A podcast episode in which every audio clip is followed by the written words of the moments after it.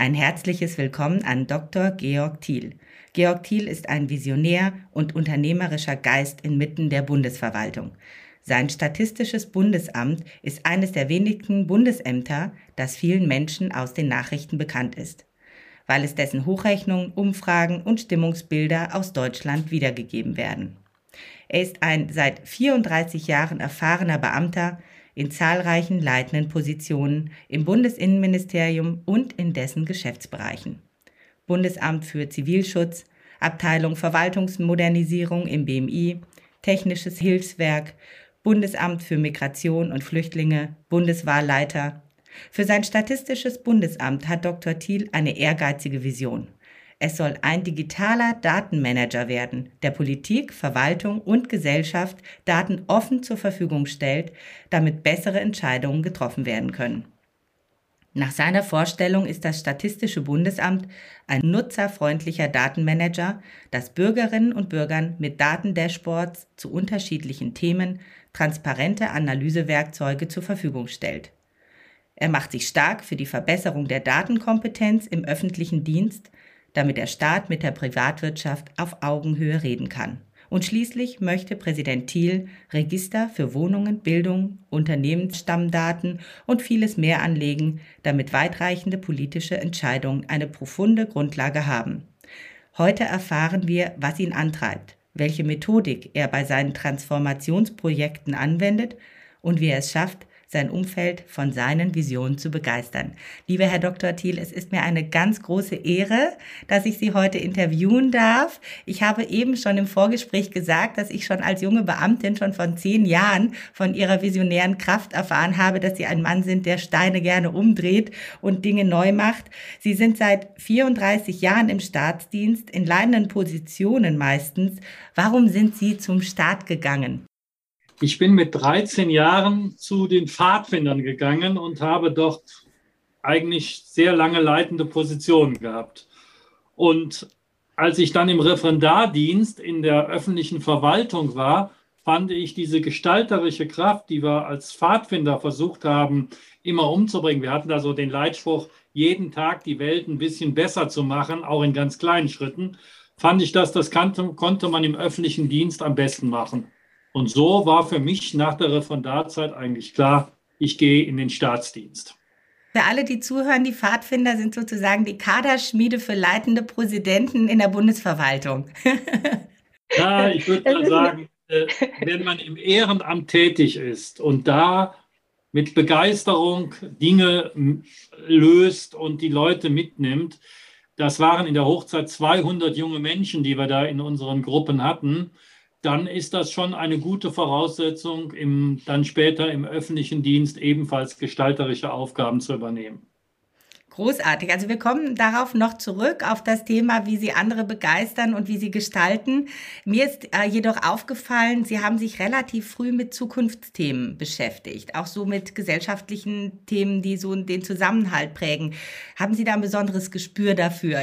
Ja, ich glaube, wenn Sie ehrenamtlich tätig sind, dann merken Sie, was die, was die Bevölkerung beschäftigt. Sie merken, wo es dran hakt. Sie merken, dass zum Beispiel ältere Menschen Schwierigkeiten haben, äh, mit dem Internet der Dinge und den, dem Internet zu, äh, mitzuhalten. Und dann müssen sie versuchen, Lösungen aufzubauen. Und so ist zum Beispiel damals die 115 entstanden als eine der Ideen, dass man halt nicht übers Internet geht, sondern als erster Stufe über das Telefon. Für die 115 waren Sie verantwortlich. Ja, das ist eine schöne Geschichte. Ähm, die 115 ist auf einem Digitalgipfel entstanden. Ähm, das war eigentlich eine alte Idee, nur damals hat sie der äh, CIO von Hessen, Herr Lemke, der Bundeskanzlerin Merkel, gesagt, das wäre doch eine gute Idee. Dann stand es auf der Bildzeitung und es gab keinen im Innenministerium, der diese Idee jetzt in die Tat umsetzen wollte. Und dann bin ich hingegangen und habe die Papiere geschrieben. Da ich aber das nicht als Unterabteilungsleiter selbst dann schreiben wollte, habe ich eine Mitarbeiterin gefunden, die hat das dann ihren Namen hergegeben, aber es war mein Inhalt. Und am Ende war es die 115 in der Größe, wie wir sie heute kennen. Und so entstehen häufig Dinge. Man muss einfach hartnäckig sein, man muss Ideen finden, wie man das zur richtigen Zeit den richtigen Menschen äh, näher bringen kann. Ich bin nämlich auch ein 115-Fan. Und ich habe mich sehr dafür eingesetzt, dass dieses Netzwerk da auch nochmal mehr Beachtung findet, weil ich glaube, das ist mittlerweile in Deutschland das fast flächendeckendste Netzwerk an äh, kommunalen Ländern und Bundesstrukturen, das wir überhaupt haben. Das ist ein absolutes Goldschätzchen. Eine Frage, Sie sagten gerade, eine Mitarbeiterin hat das aufgeschrieben. Was hatte das für einen Grund?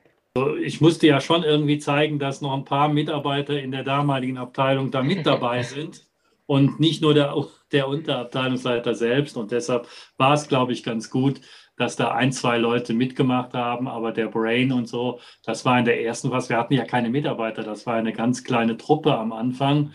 Und insofern musste man dann seine Vorlagen komplett selbst schreiben und das hat ja gut geklappt. Also das ist ja auch dann ein Tipp von Ihnen, wenn man eine neue Idee umsetzen will, weil wir geben hier gerne auch Tipps an andere äh, Pioniere im Staat, dann sich auch Verbündete zu holen, egal von wo. Hauptsache, man tritt auch gemeinschaftlich auf, weil das einfach auch einen stärkeren Impact hat.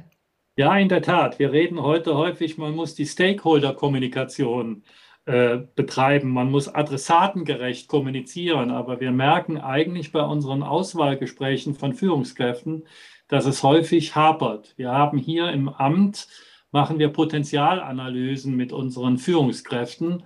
Äh, das macht für uns der TÜV Rheinland. Und der hat zum Beispiel jetzt festgestellt, die adressatengerechte Kommunikation deiner Führungskräfte, Thiel, die kann insgesamt besser werden. Und das merken wir in den Vorstellungsgesprächen. Und daran üben wir, dass wir Sachen, was ist der Mehrwert eines Produktes, nicht jetzt groß sagen, welche Rahmenbedingungen verändert, erstmal klar definieren, was hat der Staat davon oder was hat die Gesellschaft davon, wenn wir das jetzt so angehen. Finde ich großartig. Also was mir gut gefällt, ich bringe noch mal ganz kurz zurück, ist einmal, dass Sie wirklich nicht in diesem Elfenbeinturm drin sind, sondern sagen, durch das Ehrenamt, durch diese Gespräche mit äh, Bürgerinnen und Bürgern, mit Menschen, die betroffen sind, gehe ich wirklich in diese Probleme rein. Also Sie, Sie haben nicht das Problem, dass Sie sagen, ich bin so weit weg, ich weiß überhaupt nicht, was die Leute berührt, sondern ich weiß, was die Leute berührt. Und deswegen kann ich auch die Themen zum Beispiel im Statistischen Bundesamt auch näher beleuchten. Das war das eine. Und das zweite, ich habe es mir eigentlich zum Schluss aufgehoben. Äh, jemand hat mir erzählt, dass sie eine ganz tolle Führungskräftetagung hatten vor ganz äh, kurz, also vor, vor kurzem. Wenn das hier ausgestrahlt ist, liegt es ein bisschen länger zurück. Und da haben sie 200 Mitarbeiter versammelt in leitenden Positionen und da möchte ich gerade anknüpfen an das, was Sie zuletzt gesagt haben. Diese 200 Mitarbeiter würden ja in der Führungskräftetagung da auch mitgenommen. Ähm, ging es auch um diese Themen, die Sie gerade angesprochen haben, also dass Sie den Mehrwert auch platzieren für Produkte, die Sie hervorbringen im Statistischen Bundesamt? Ja, nun ist eine Führungskräftetagung nichts Besonderes. Das machen sehr, sehr viele äh, Behörden wir haben das im Bundesamt für die Anerkennung ausländischer Flüchtlinge und Migration haben wir das gemacht. Ich habe es erlebt bei der Bundesagentur in Nürnberg, solche Führungskräftetagungen. Das ist jetzt in der Zeit der Corona-Pandemie schon etwas ähm, Besonderes, das mit 200 zu engagieren. Aber Führungskräftetagungen sind gut und die machen wir auch zum Beispiel im Bundesinnenministerium, hat es die auch gegeben. Was das Besondere ist, wir müssen verschiedene Standorte zusammenbinden. Wir haben uns teilweise seit zwei Jahren nicht gesehen.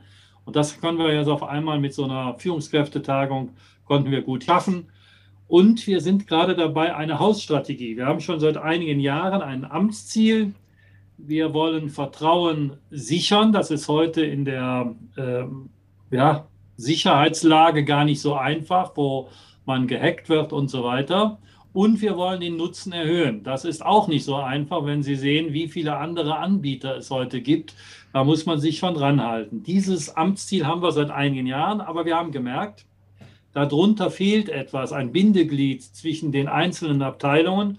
Und das haben wir Hausstrategie genannt. Und da arbeiten jetzt alle Führungskräfte dran. Und das in so einer Führungskräftetagung verbinden, das fand ich eine spannende Sache, dass wir am Ende alle in in einem Rahmen arbeiten und wissen, warum wir das tun. Denn Arbeit ist ja heute, muss ja eine sinnstiftende Arbeit werden. Und das ist nicht so ganz einfach, allen Führungskräften über alle Standorte in Corona-Zeiten zu vermitteln. Und das war der Versuch dieser Führungskräftetagung. Haben Sie den Eindruck, weil Sie sagen, Sie arbeiten jetzt auch mit innovativen Mitarbeiter-Tools beim Mitnehmen von Mitarbeitern oder auch beim Entwickeln neuer Produkte, auch was in die Gesellschaft hineingeht, dass wir mehr Offenheit für Innovation und Transformation gerade insgesamt haben, also bei den Ämtern, aber auch in der Gesellschaft? Also ich will Ihnen mal eins meiner ersten Projekte war, das kennen Sie alle, das war die Veränderung der Beihilfe und des Reisekostenabrechnung. Das, was Sie heute kennen, ist damals mit dem Bundesverwaltungsamt äh, und in meiner damaligen Funktion entstanden. Das wollte kein Mensch haben. Das war der Teufel. Die Leute haben gesagt, um Gottes Willen, unsere schöne Beihilfe, die Tür an Tür abgerechnet wird, wie kann das denn sein? Und dann habe ich mit sehr viel Mühe aufgezeigt mit dem Bundesverwaltungsamt, wie lange eine Abrechnung der Beihilfe dauert und die Reisekosten. Das waren teilweise Monate. Monate, bis sie das Geld haben. Und dann haben wir gesagt, okay, wir garantieren das, dass das in 14 Tagen auf dem Konto ist. Und das ist heute selbstverständlich. Weiß gar keiner der jüngeren Leute, dass das anders ist. Was ich also sagen will, zu jeder Zeit gab es Bereitschaft von Innovation und Transformation und zu jeder Zeit war es schwierig. Es braucht aber immer Leute, die sich der Sache annehmen und die dann bereit sind, das mitzumachen. Das ist vielleicht heute etwas schwieriger geworden, weil einfach, sag ich mal, die Technik komplexer geworden ist. Sie können das heute nicht mehr. Damals konnten wir Bundesverwaltungsamt und wir das alleine organisieren. Heute brauchen Sie mehrere. Aber die Bereitschaft, dass sie da Leute von begeistern, Stakeholder mitnehmen und Leute, die ein Stückchen ein bisschen vordenken, die mussten sie immer haben. Die hat sich, glaube ich, nicht geändert. Die Möglichkeiten sind heute viel größer. Manchmal lassen wir viele der Möglichkeiten ein bisschen liegen. Das überrascht mich, dass Sie das sagen, dass es früher vielleicht sogar einfacher gewesen ist, aber es leuchtet mir ein, wie Sie das begründen. Ja, es ist so, Sie müssen das sehen wie bei einer Fußballmannschaft. Mal hochzukommen mhm. ist nicht so kompliziert, aber da mehrere Jahre zu bleiben, ein Level zu halten und immer wieder zu verbessern, immer wieder Leute zu finden, das ist schon schwieriger. Und äh, in der früheren Zeit war der Datenschutz viel geringer als Beispiel. Ähm, sie hatten andere Erwartungen. Heute will ja keiner mehr dieses etwas äh, einfache Verfahren, wie man das vielleicht als öffentliche Verwaltung anbietet. Man will das Deluxe haben. Man will das, wie das im privaten Rechner ist. Das ist einfach komplizierter, diese verschiedenen Interessen zusammenzubringen. Und damals waren auch weniger Ressorts zuständig. Die Vielzahl der, der Ressortzuständigkeiten und die Unklarheiten, welche Mittel man woher bekommt, das macht es schwieriger. Und auf der anderen Seite ist natürlich die technische äh, äh, Innovationszyklus, die werden ja immer geringer. Da müssen sie viel mehr mithalten in der Zeit als früher. Also ich habe am Anfang meiner Zeit, äh, Frau Bosch, habe ich noch den ersten Rechner eingeführt und das erste strategische äh, Ziel war mal, dass wir alle Mitarbeiter des Innenministeriums mit einem PC aus, aus, äh, ausstatten. Stellen Sie sich das mal heute vor. Heute sind wir alle froh, wenn alle eine Sina klein und so weiter haben. Also die, wenn Sie höher gehen und das weiter, wird es natürlich auch ein bisschen komplizierter und komplexer. Und das, glaube ich, muss man den Kollegen, die dafür zuständig sind und damit zu tun haben, einfach auch zugutehalten. Es erschreckt Sie auch gar nicht, dass Sie jetzt in der Champions League mitspielen wollen oder schon mitspielen, aus meiner Sicht. Sie sagen, dass das Statistische Bundesamt wird ein oder ist ein digitaler Datenmanager. Sie möchten erstens transparent, also dass die Öffentlichkeit auch Daten zur Verfügung gestellt bekommt, so Stichwort Open Source. Aber sie möchten auch, dass die Bundesämter besser vernetzt werden. Also, dass wir auch in der Bundesverwaltung insgesamt besser an Daten rankommen. Also, ein Amt weiß ja teilweise gar nicht, welche Daten das andere Amt hat. Und sie haben auch zweitens einen sehr unternehmerischen Ansatz. Also, sie sagen, Verwaltung muss ja daten- oder nutzerfreundlich sein. Als Staat ist man ja Monopolist. Aber trotzdem sagen sie doch, wir wollen hier auch wirklich so in eine Dienstleistungsmentalität einführen. Und Sie arbeiten ja auch nachhaltig, sind ja noch zwei Jahre im Amt, dann, dann voraussichtlich, man weiß ja nie, im Ruhestand. Und trotzdem sagen Sie, wir brauchen ein Register. Das ist eine unheimlich nachhaltige Strategie, die geht ja viele Jahre in die Zukunft. Das erleben Sie ja wahrscheinlich in der Amtszeit nicht. Und es treibt Sie an zu sagen, ich möchte aber trotzdem ganz oben in der Liga mitspielen mit dem Statistischen Bundesamt und ich gebe hier nochmal alles zwei Jahre oder auch länger, um das umzusetzen. Was genau treibt Sie an für diese sehr innovative Vorgehensweise? Ja, Frau Bosch, ich bin schon verwundert, dass man als Mitarbeiter im öffentlichen Dienst, wenn man Innovation nach vorne gerichtet arbeiten will, dass man sich dann bezeichnet wird, man hätte unternehmerisches Denken. Äh, ich denke, der öffentliche Dienst hat was von Dienstleistung und hat was mit Dienen. Und da muss jeder Mitarbeiter und erst recht die hochbezahlten Führungskräfte optimalste Arbeit abliefern.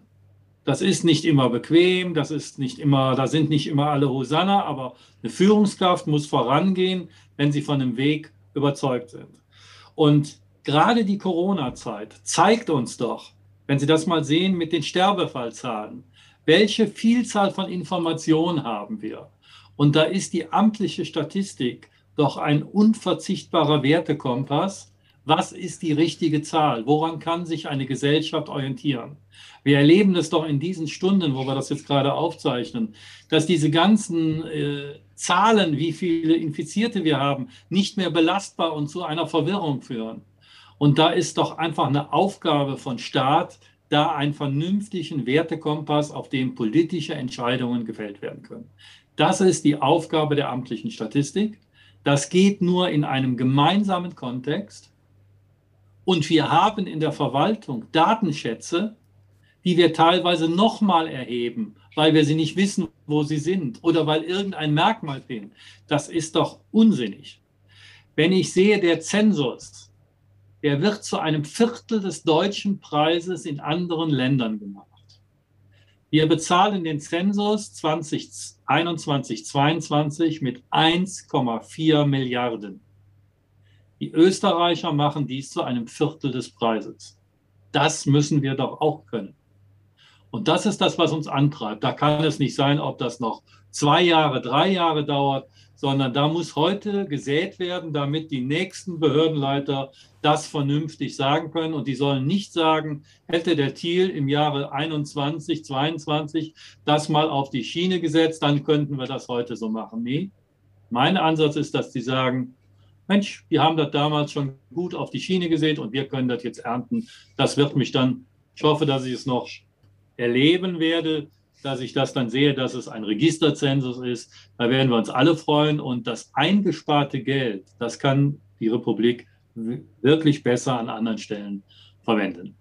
So, auch wenn Sie gesagt haben, das ist selbstverständlich, ähm, ich erlebe das nicht so, dass so unternehmerisch gedacht wird. Und deswegen stelle ich das heraus, weil das etwas ist, was ich merke, dass ähm, auch andere Menschen in der Verwaltung, die möchten gerne unternehmerischer arbeiten, was auch immer man unter unternehmerischer versteht, dass sie auch hier dieses Bild bemühen vom Gärtner, der etwas sät und, und dann auch wartet, bis diese Saat aufgeht, finde ich auch sehr schön, weil letztendlich ist ja, man weiß ja nie, wie lange man im öffentlichen Dienst auf einer Stelle ist und man kann ja jetzt nur sein Bestes tun, damit der Nächste auch ernten kann.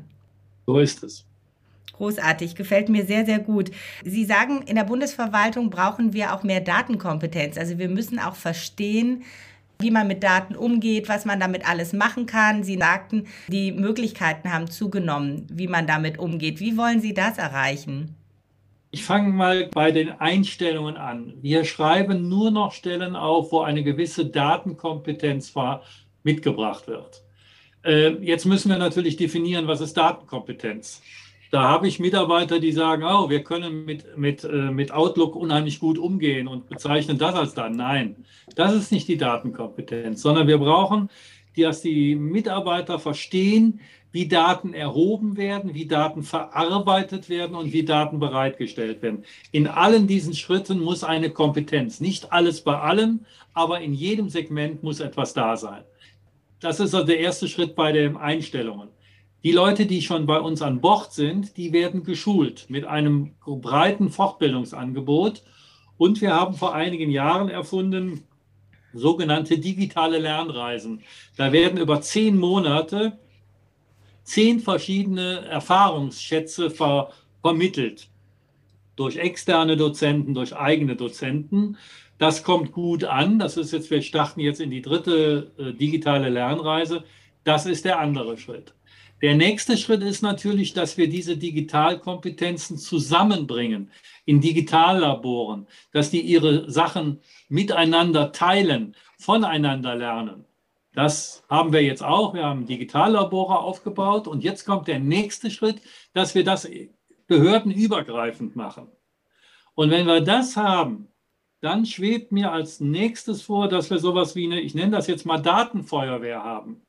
Wenn irgendwo in einem Bereich äh, Not an Datenkompetenz ist, dass wir diese Feuerwehrmannschaft aus Wirtschaft, eigenen Behörden, dieser jeweiligen Behörde zur Verfügung stellen, dass die sehr schnell unabhängige Datenkompetenz hat und dann darauf die Entscheidungen vorbereiten kann. Also keine Stelle jetzt Statistisches Bundesamt berät Gott und die Welt, sondern freiwillige Helfer sozusagen aus dem öffentlichen Dienst, aus der Wirtschaft, werden sofort bereitgestellt und der jeweilige Behördenleiter oder die Behördenleiterin kann dieses abrufen und kann dann äh, die, die Kompetenzen vervielfachen damit.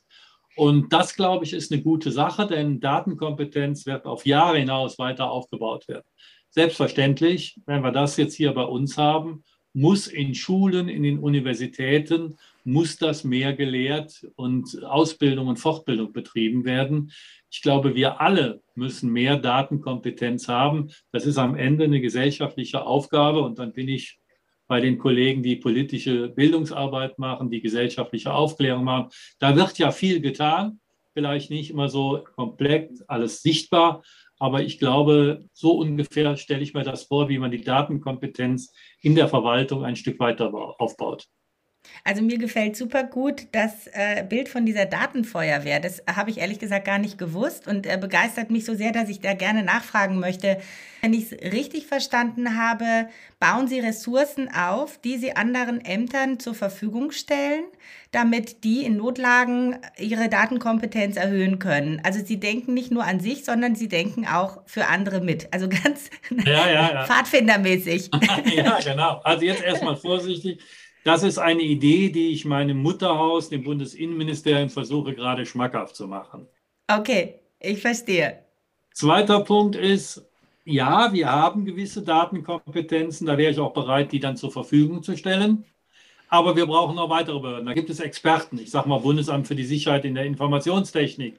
Ja, die Kollegen in Frankfurt in der Geodäsie und in der Geoinformatik, die haben Kompetenzen, die wir dringend brauchen die muss man alle, zu, auch beim Bundesverwaltungsamt und bei anderen Geschäftsbereichen, die muss man zusammenziehen.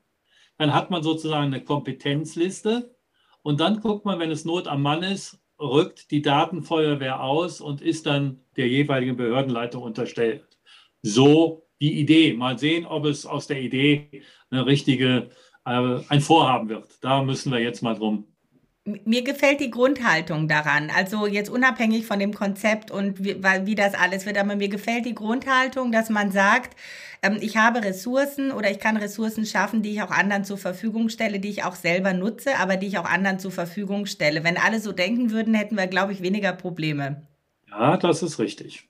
Und das gefällt mir. Ich, äh, ich weiß, ich war selbst nicht bei den Pfadfindern, aber das klingt pfadfinderisch. Oh ja, das stimmt. Wie gehen Sie denn bei Transformationsprojekten vor? Haben Sie da so einen Masterplan? Sie sind ja Transformationsexperte. Man muss zwei Sachen unterscheiden. Es gibt Transformationsprojekte, da hat man keine Zeit, da muss man sofort handeln, da ist Not am Mann. Da geht man anders vor, als wenn man längere Zeit hat. Ja? Da muss man sicherlich in der Transformation, wenn man die längeren Projekte, muss man einen richtigen Change-Management-Prozess haben. Da gibt es ja auch einen Leitfaden und da muss man viel, viel Geduld haben und sehr viel kommunizieren miteinander. Wir sind gerade hier in diesem digitalen Transformationsprozess. Da haben wir auch lernen müssen. Da hätte ich besser ein, zwei Schleifen, glaube ich, mehr gedreht, als ich sie am Anfang gedreht habe. Das haben wir jetzt nachgeholt. Jetzt läuft das gut. Aber am Ende brauchen Sie immer Stakeholder, die Ihnen mit Ihnen gehen, die mit dabei sind. Das mögen Personalräte sein, das mögen bedeutende Mitarbeiter in einem Haus sein. Dieser Change-Prozess kostet Zeit, kostet Kraft, aber am Ende haben Sie hoffentlich eine kritische Masse, die dann mitgeht. Wenn es jetzt eilig Not am Mann ist, haben Sie keine Zeit, Change-Prozesse anzutreiben. Das müssen Sie dann kurzfristig holen. Ich machte im Bereich des Flüchtlingsmanagement, da standen Schlangen vor den Aufnahmeeinrichtungen, die mussten abgearbeitet werden, da mussten Lösungen her. Das musste sehr schnell entschieden werden. Also da müssen Sie unterscheiden. Diese Change-Prozesse, ich glaube, da können wir noch besser werden in der Verwaltung. Äh, wir kommunizieren zu wenig, wir finden zu selten einheitliche Ebenen, Wir benutzen Plastikbegriffe, die nicht ankommen bei den Mitarbeitern. Da muss ich auch häufiger mal äh, mehr Culpa bei mir sagen, da hätte ich besser kommunizieren sollen.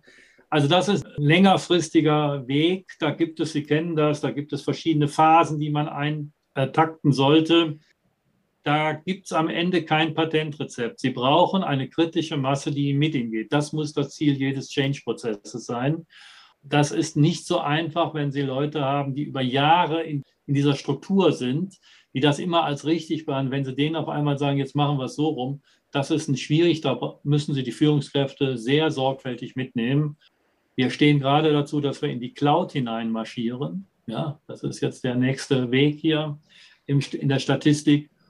Und das ist schon nicht einfach, den Leuten zu sagen, warum die Cloud jetzt besser ist, wo man seit der Ablösung der Großrechner 30 Jahre jetzt eigentlich mit den normalen Rechenanlagen hingekommen ist.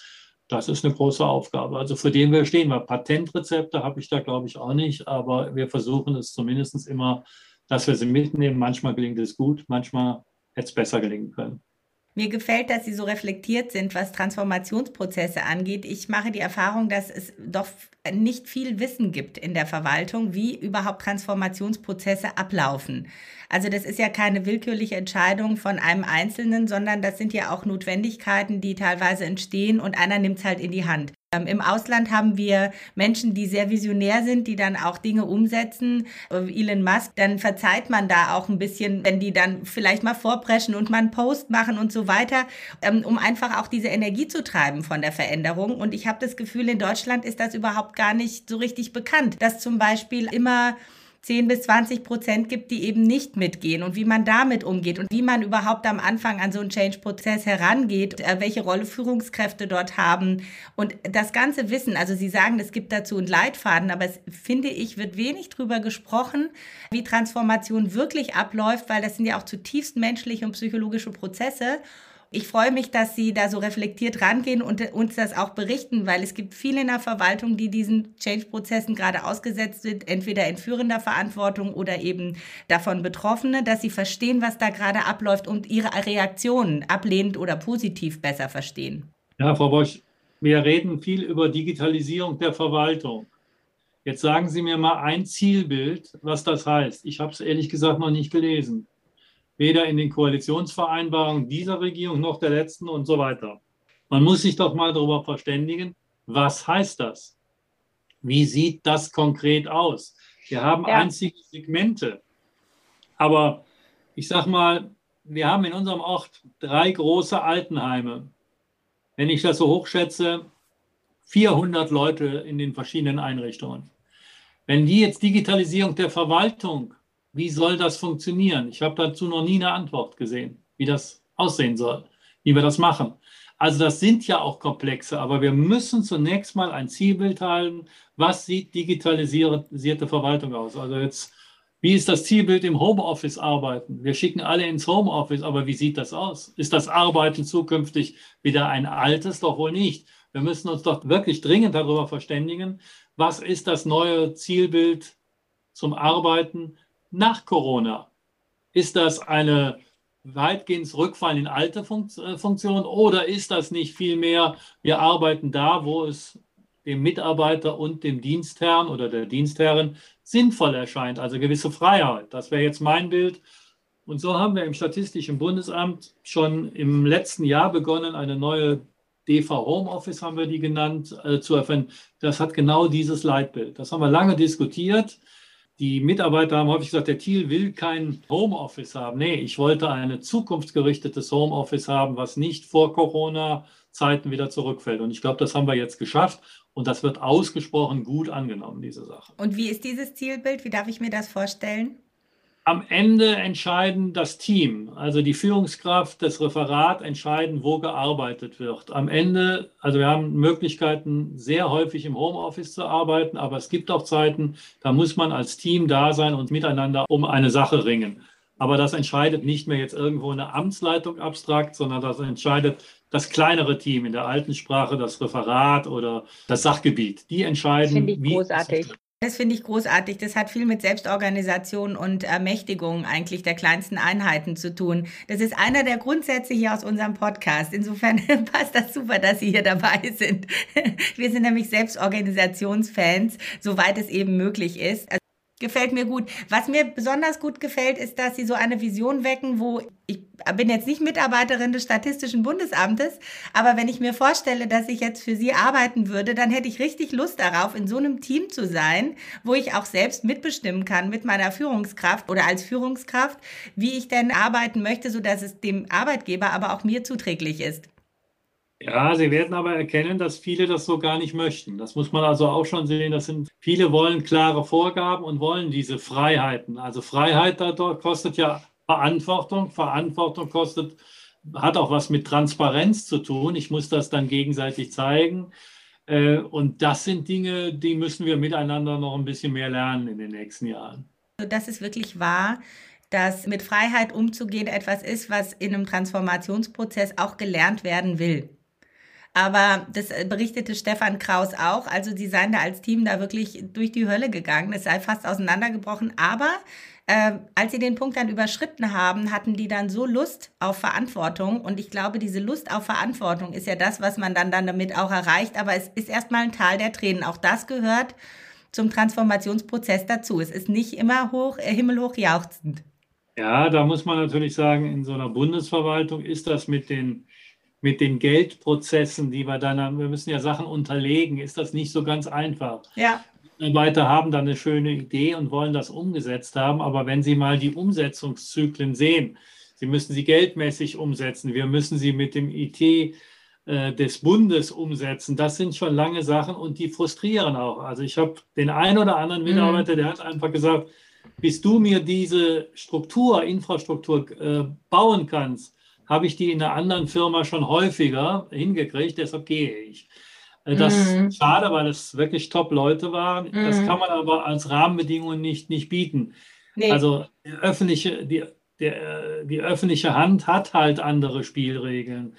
Äh, die muss man auch die muss man kennen, respektieren. Manches geht, aber manches geht halt dann auch nicht. Das muss man ja. auch erkennen gibt viele Bereiche, die eben noch nicht transformiert sind und ähm, die dann auch noch aufeinander abgestimmt werden müssen. Das stimmt. Aber Gott sei Dank gibt es Menschen wie Sie, die sich davon überhaupt nicht erschrecken lassen.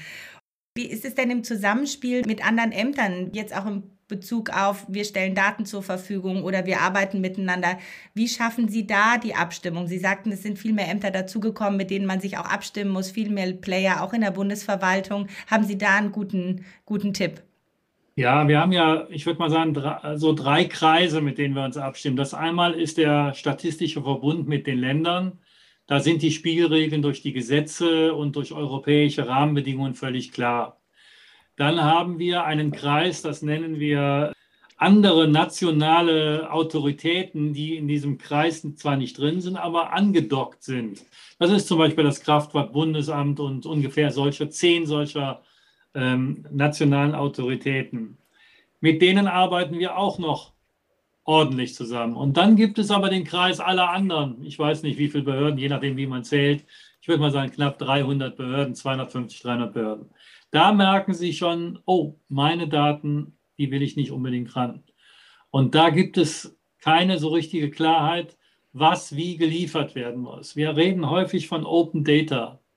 Sie glauben gar nicht, wie viele Definitionen ich von Open, Open Data in der Diskussion mit diesen Behörden. Da können wir besser werden. Da müssen wir einheitliche Rahmenwerke haben. Und dann haben wir natürlich den Unterschied zwischen einer Geschäftsstatistik und Daten und ich sage mal richtig offenen Daten. Also zum Beispiel im statistischen Bereich ist jedes offene Datum jederzeit kontrollierbar nach der Methodik. Und wenn wir einen Fehler haben, wenn wir uns verrechnet haben oder falsch erhoben haben, dann wird das auch auf unserer Internetseite veröffentlicht. Dazu sind wir verpflichtet. So, und da kommt natürlich schon eine größere Transparenz. Aber ich glaube, den Wert von Daten, den erkennt man ja jetzt immer mehr. Ähm, da gibt es den schönen Satz, der immer gesagt wird, die Daten sind das Öl des 21. Jahrhunderts. Ist ja völliger Unsinn. Öl ist eine begrenzte Ressource. Daten werden mehr, wenn wir sie miteinander teilt und etwas daraus machen. Und es muss da unser Anspruch sein, dass wir das nicht irgendwelchen Dritten international überlassen, sondern dass wir das in der öffentlichen Verwaltung und in der deutschen Gesellschaft hinbekommen.